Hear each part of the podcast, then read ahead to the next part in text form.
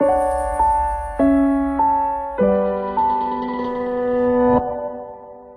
んにちは。スペシャルさくらです、えー今日はですね先日行った、えー顔読みセッションというフルメイクレクチャーのことについてお話ししたいと思います、えー R カラーというのをリカさんというメイクアップアーティストの方が、えー主催されていて私はあのブログでリカさんのことを見つけまして、えー、とアメブロにあるんですけどリカイズムという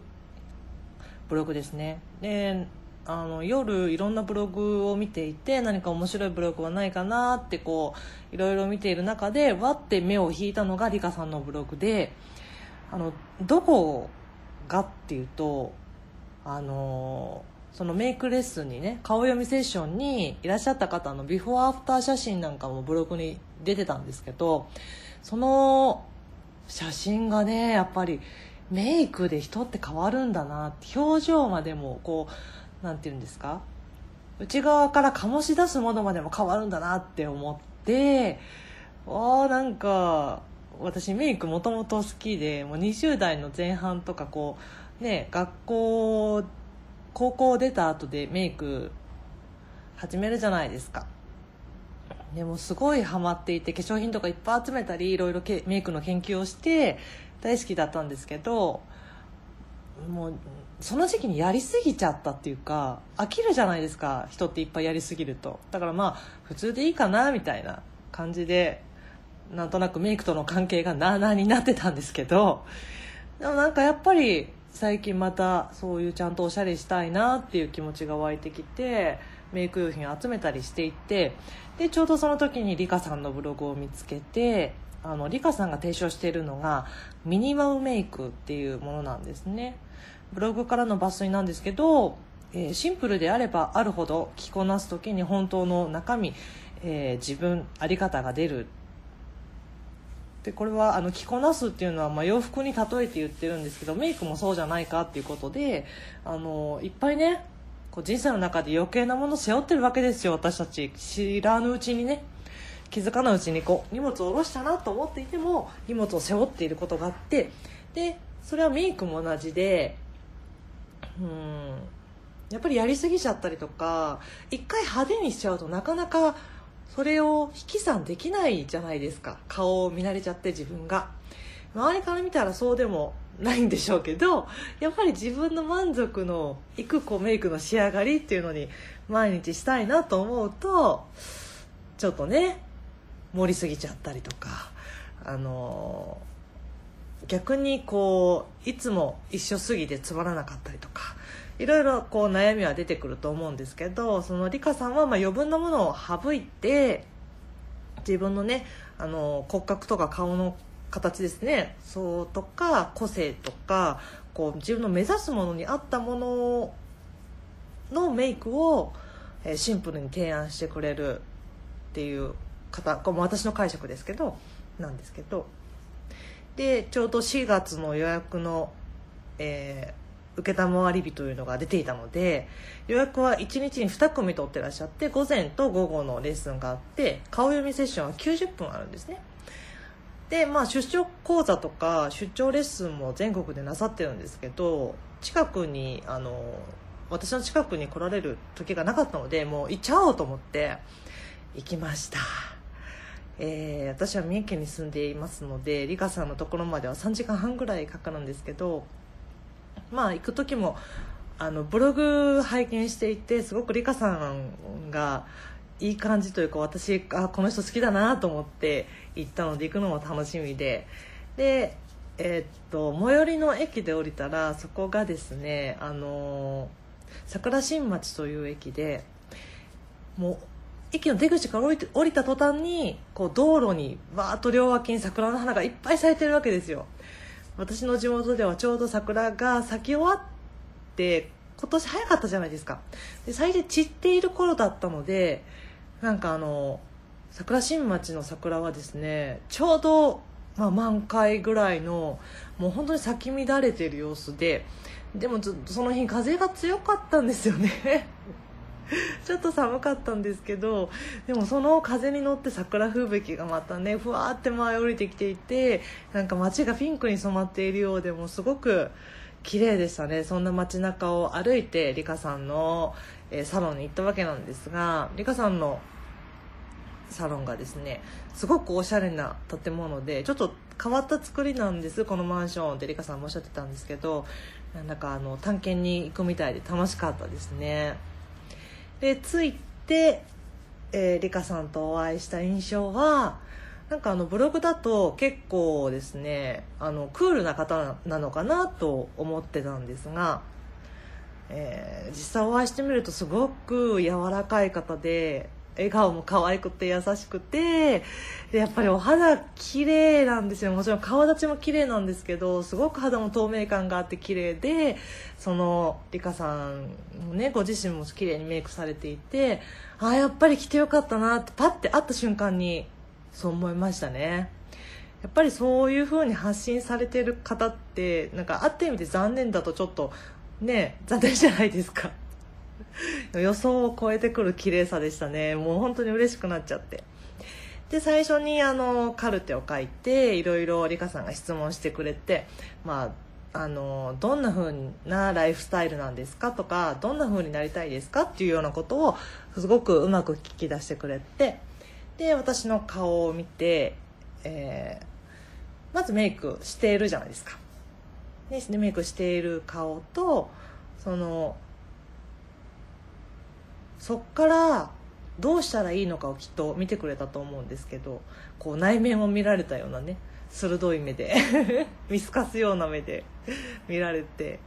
でもそれが嫌な感じではなくてああなんか私これから変われるんだなっていう予感がしてすごく嬉しかったんですけど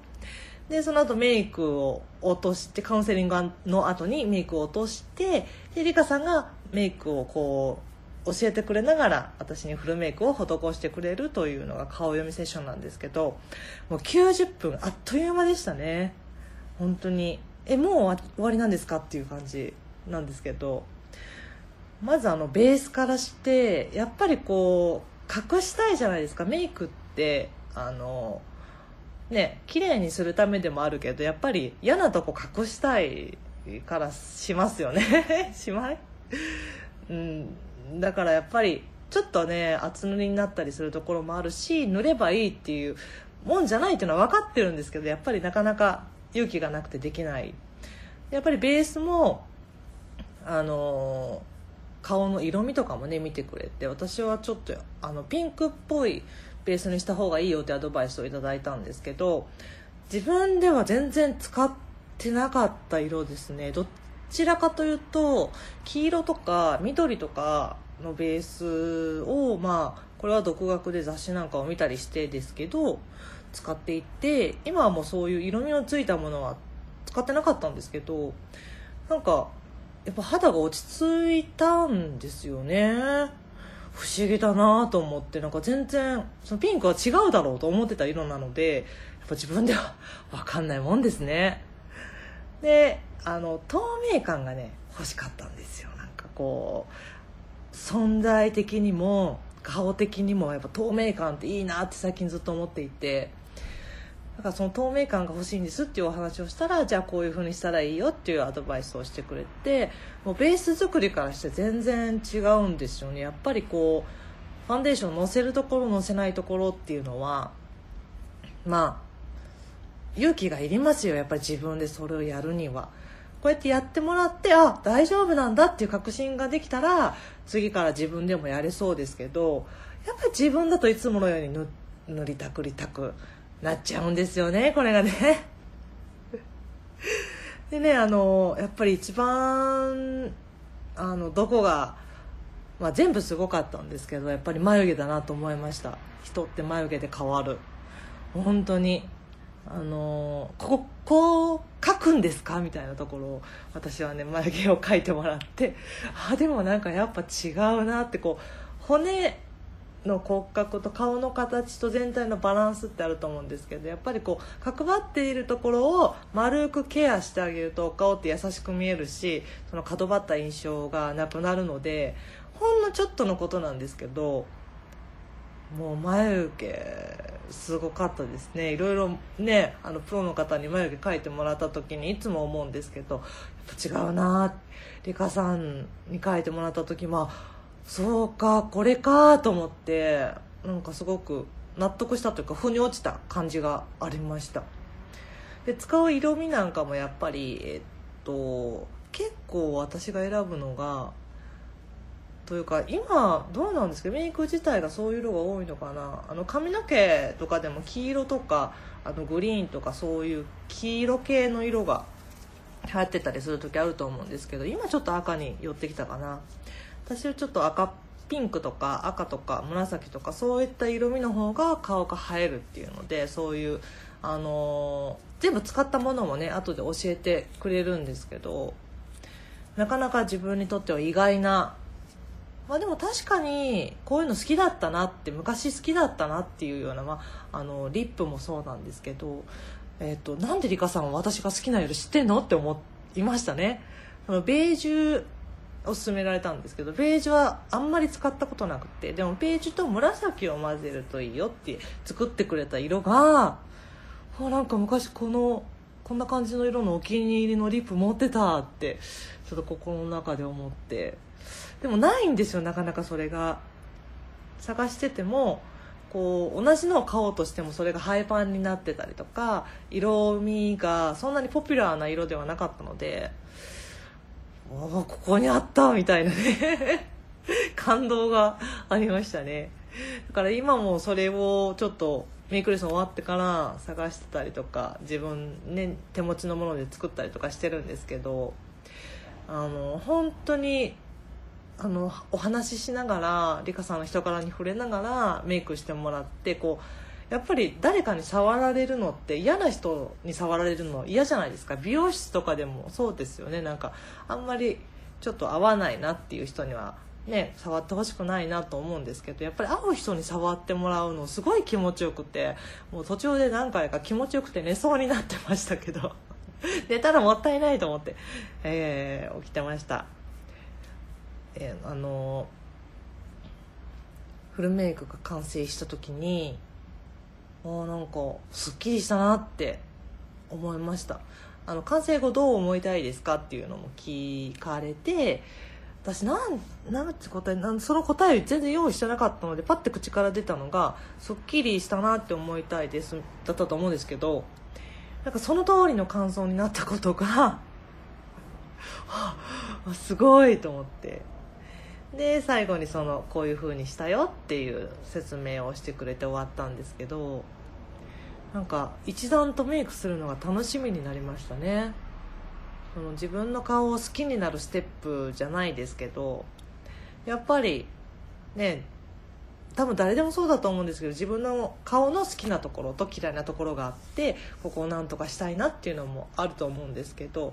やっぱりその点で見るんじゃなくて顔全体でボンってあの客観的に見てもらってメイクをしてもらうっていうのはやっぱり自分が持ってないエッセンスも加えてもらえるし自分が見えてない良さも引き出してもらえるんだなと思いました。すごいですね。なんか次の日からめちゃめちゃあのメイクするのが楽しみになって 朝起きてもあなんかメイクするの面倒くさいなとか思う時もあるじゃないですかでもそうじゃなくてあメイクしようリカさんがやってくれた通りにはなかなかできないけどでも自分でまたちゃんと教えてもらったことをねあの自分の身につけようと思ってすごくメイクが楽しみになってだいぶこう言われて